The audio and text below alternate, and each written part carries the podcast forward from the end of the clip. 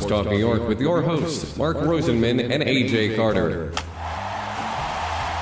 Sports Talk New York is sponsored in part by Prince Associates for all your insurance needs, the Phoenix Tube Company, the law firm of Decletter Cohen and DePrisco, Solomon Jewelers, and General Needs Charity, serving our homeless veterans with dignity. And now, here are your hosts, Mark and AJ. Joining us now is a man who played his high school football at Cardinal Hayes High School in the Bronx. As a senior, he received the Cardinal Hayes Outstanding Defensive Player Award as the team's defensive MVP. From there, he went on to play his college football right here on Long Island at Hofstra University, where he earned the Atlantic 10 All Conference, first team All Conference, first team Walter Camp All American honors while at the school. He was drafted by the Pittsburgh Steelers in the fourth round of the 2006 NFL Draft, was part of the, the Steelers Super Bowl victory over the Cardinals. He spent three years as a member of the New York Jets, and in 2017, he joined SNY as a contributing studio analyst to the network's lineup of exclusive Jets programming, including the Jets pregame live and Jets postgame live. You can also catch him on the Laces Out,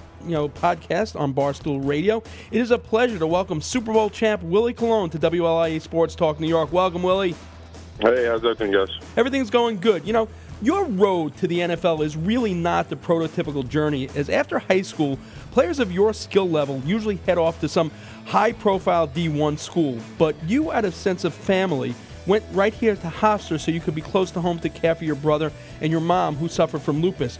For those not familiar with the commute from the Bronx to Hempstead, it's not an easy one. What were some of your challenges you faced navigating the commute, college, football, and home life during those college years?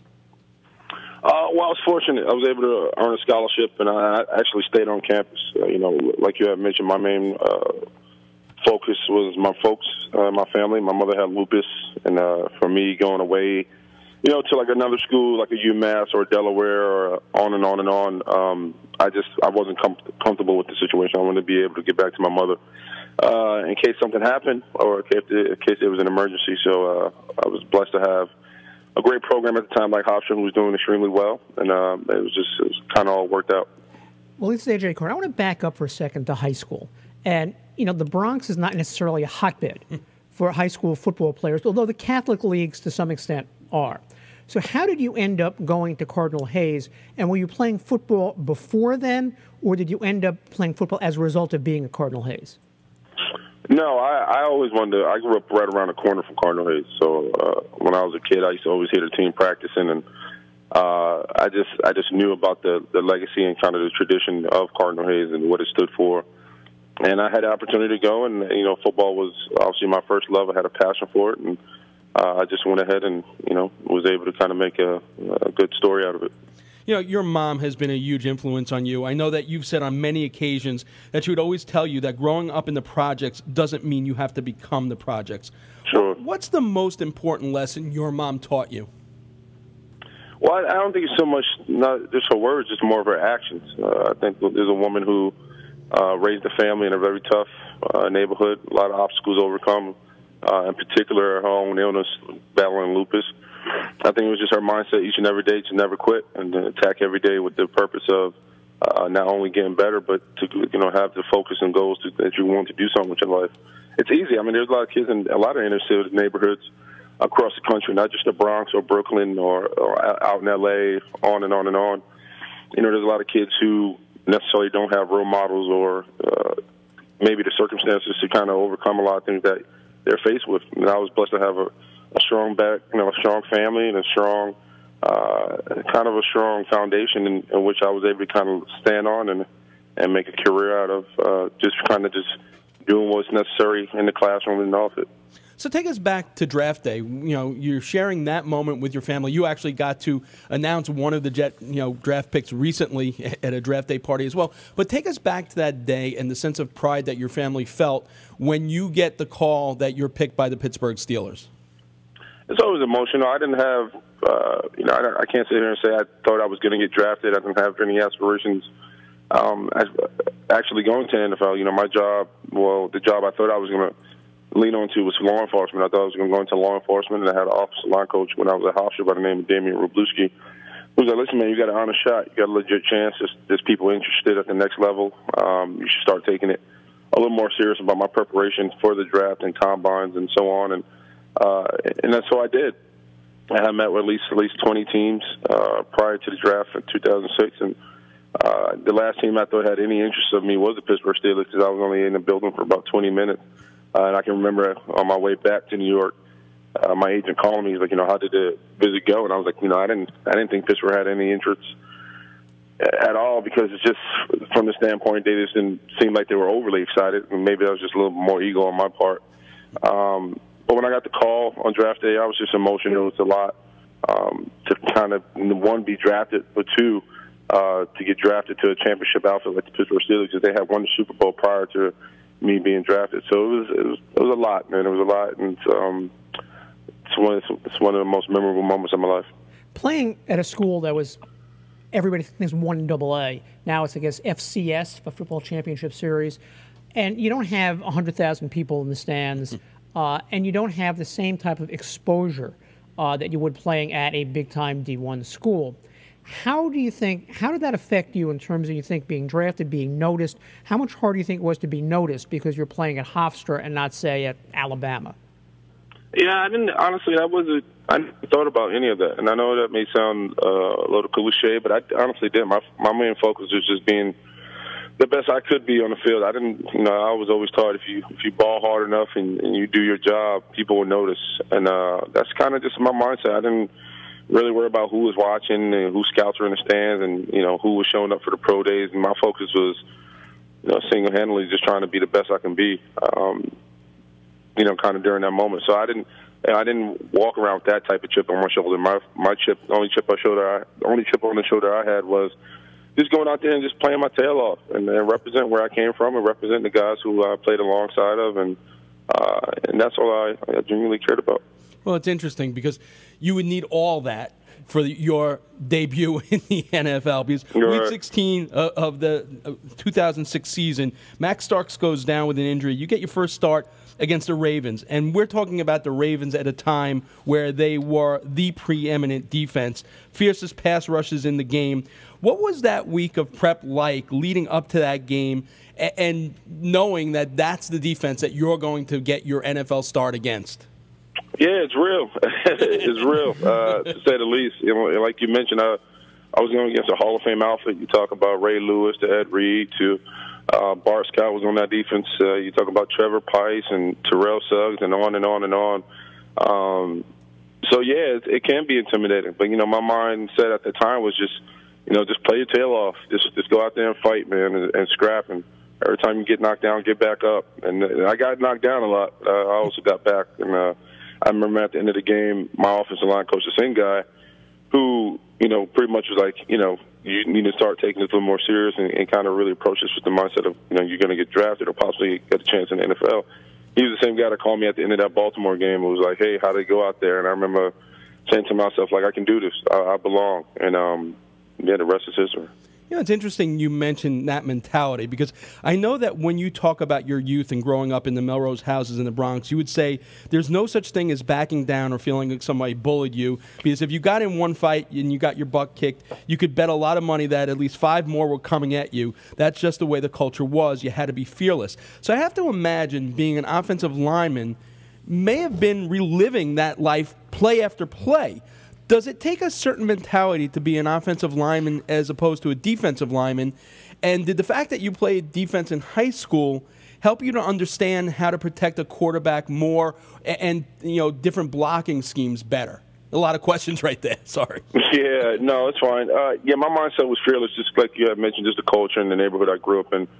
Um, you know, it was kind of you just you just didn't have if, somebody pressed you or kind of came at you in a manner that you know you had to protect yourself. You had to. There wasn't no running upstairs. My my family didn't allow that. Um, you know, we had a, a name within my neighborhood that we we walked around with pride, and, and that's just the kind of culture in New York too. I mean, and that's just life. If somebody approaches you in any angle, let alone aggressive, you know, you have to stand up for yourself. And so that was just kind of how I was bred and raised. And um, the NFL, I've always felt like, you know, one thing about the great game, uh, football, it, it is every down, every play, you will be challenged as a man. And I've always uh, approached that challenge with a fearlessness and a, and a passion that, hey, if we're to do it, let's just do it. And I've been blessed as far as me playing on the defensive side of the ball. You know, it's just two different mindsets. Uh, I always said, you know, it's funny now that when I played defense, I always think defensive guys are smart and superheroes, and then when I got to the offensive side, I know, I kind of walked away saying defensive guys are stupid because uh, all they got to do is see ball, get ball, and run, kind of like a bunch of attack dogs. You know, offensive line, you got to think, and you got to be thinking on the move, and you got to, you know, the same fight in the passing you play with on defense, you got to have that same mentality on offense. So I always tip my hat on the offensive side because you know I think we're just smarter, if you will. But it's uh, it's it's always fun to have that discussion. If you just tuned in, we're talking to Super Bowl champ, former Jet Willie Colon. As a Steeler, you reached the top as a Super Bowl champ, which came about by an amazing drive that was capped off by the Ben Roethlisberger to Santonio Holmes game-winning touchdown. I've always wondered what an offensive lineman sees or feels, as I have to imagine that you are so hyper focused on your blocking assignment that you probably very rarely, if ever, see a receiver catch a pass. What, if anything, did you see of that touchdown? Well, at the time, I was, uh, I was like you mentioned, I was blocking, and uh, I forgot who I was blocking at the time. Uh, but he kind of he stopped and I stopped, and if you see the play, I'm, I'm I cringe sometimes that I stopped because he had stopped and he was in perfect line of vision of, possibly if he would have kept pursuing it, he would have sacked Ben. Um, but Ben let it go, and obviously he had Santonio at the back of the end zone for the historic catch.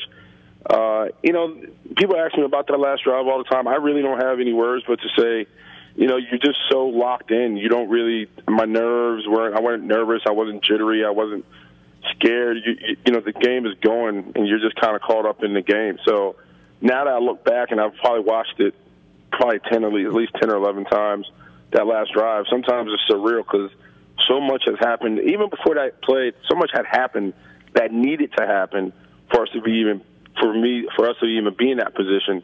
Um, and I mean, you're talking about James Harrison interception. He goes yard for it, scores a touchdown right before the half. I mean, if that doesn't happen, Santonio's catch really doesn't mean nothing. So it, it was a total team win. Um, a lot of those guys uh, I have so much love and respect for. A lot of those guys I call brothers. Um, and it's actually in December uh, this year we're going to Heinz Field to uh, kind of recap the and kind of celebrate the anniversary of the Super Bowl of that Super Bowl. So um, it's just a special, it's a special moment. It is, and I don't, you know, I get asked million times, and, and I don't really know how to put it into words other than, you know, I was just extremely blessed and fortunate to be a part of it. But it was, uh, it had nothing to do with Santonio and Ben or me per se. It was a total team win. Uh, and we fought our tails off this that season to get to where we ended up, and we ended up winning the Super Bowl.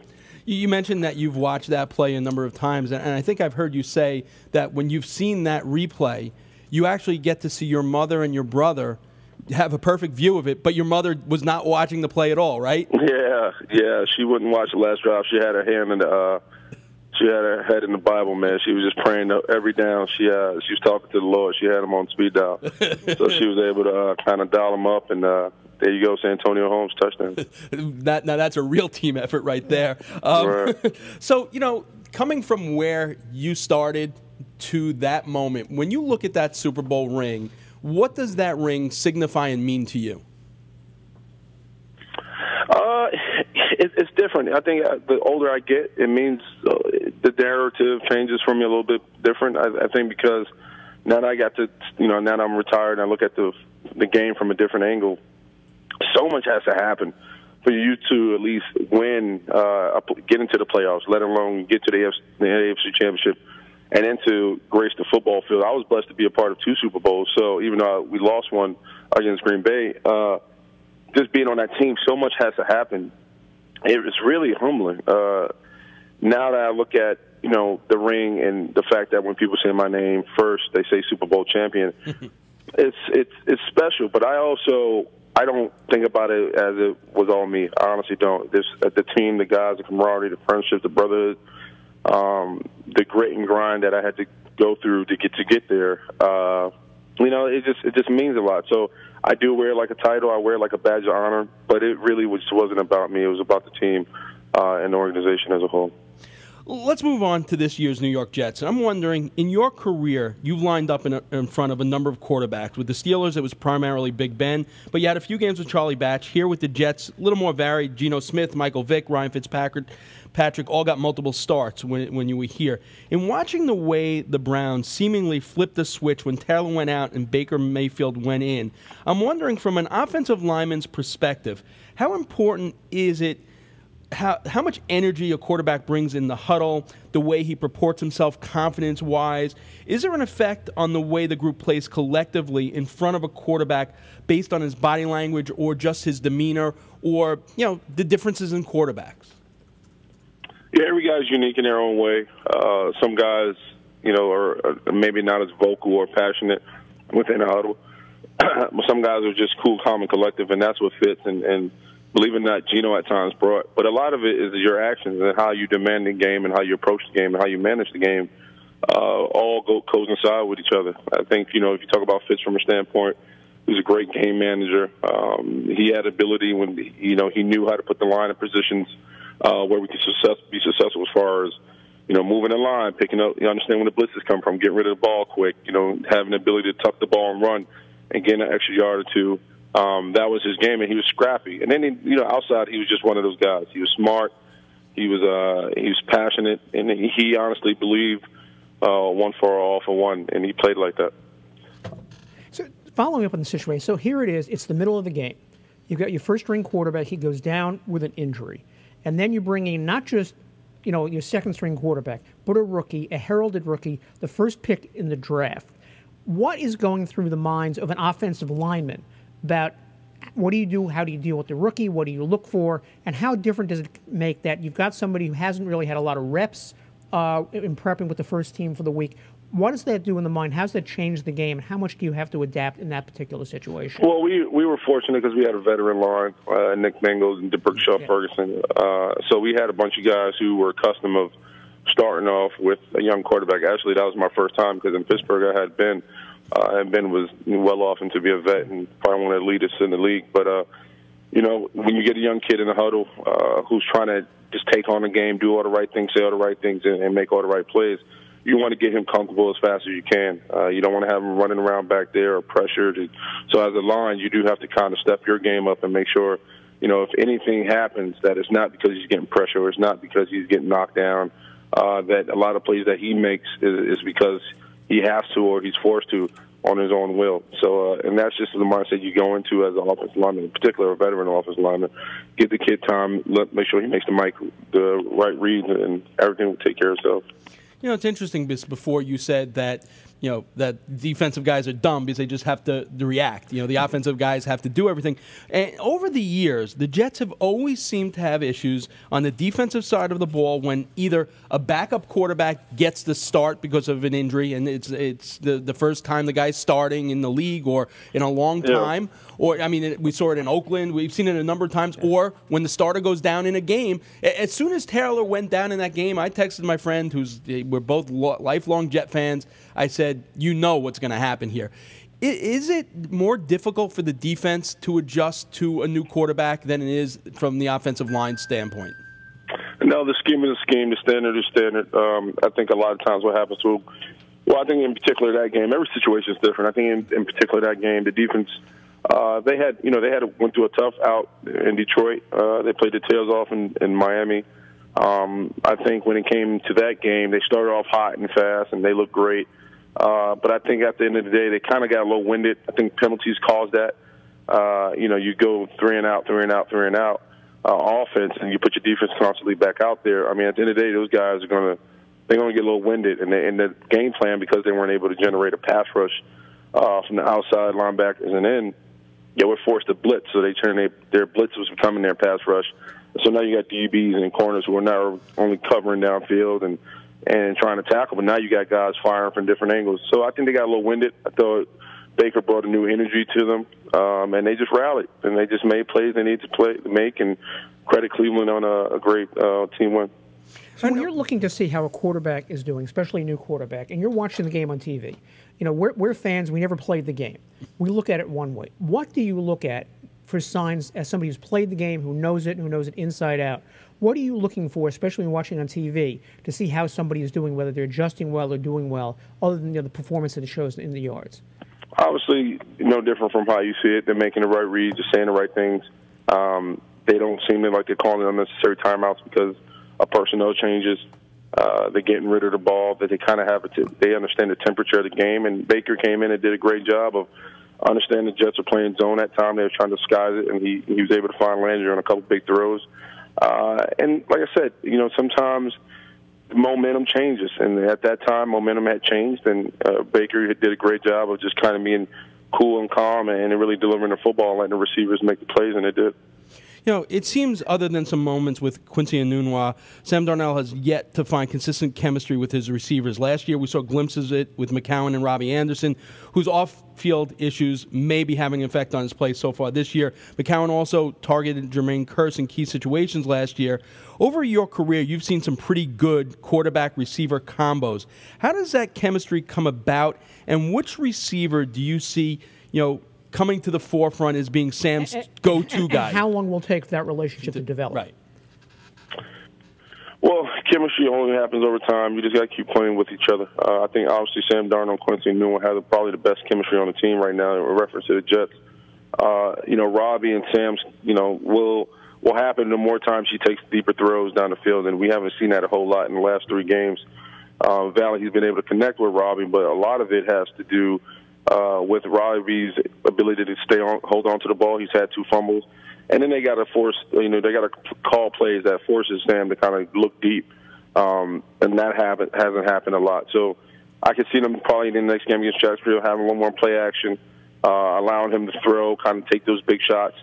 And we see what happens because you see what Baker did. Baker had two or three, one or two or three uh, balls downfield.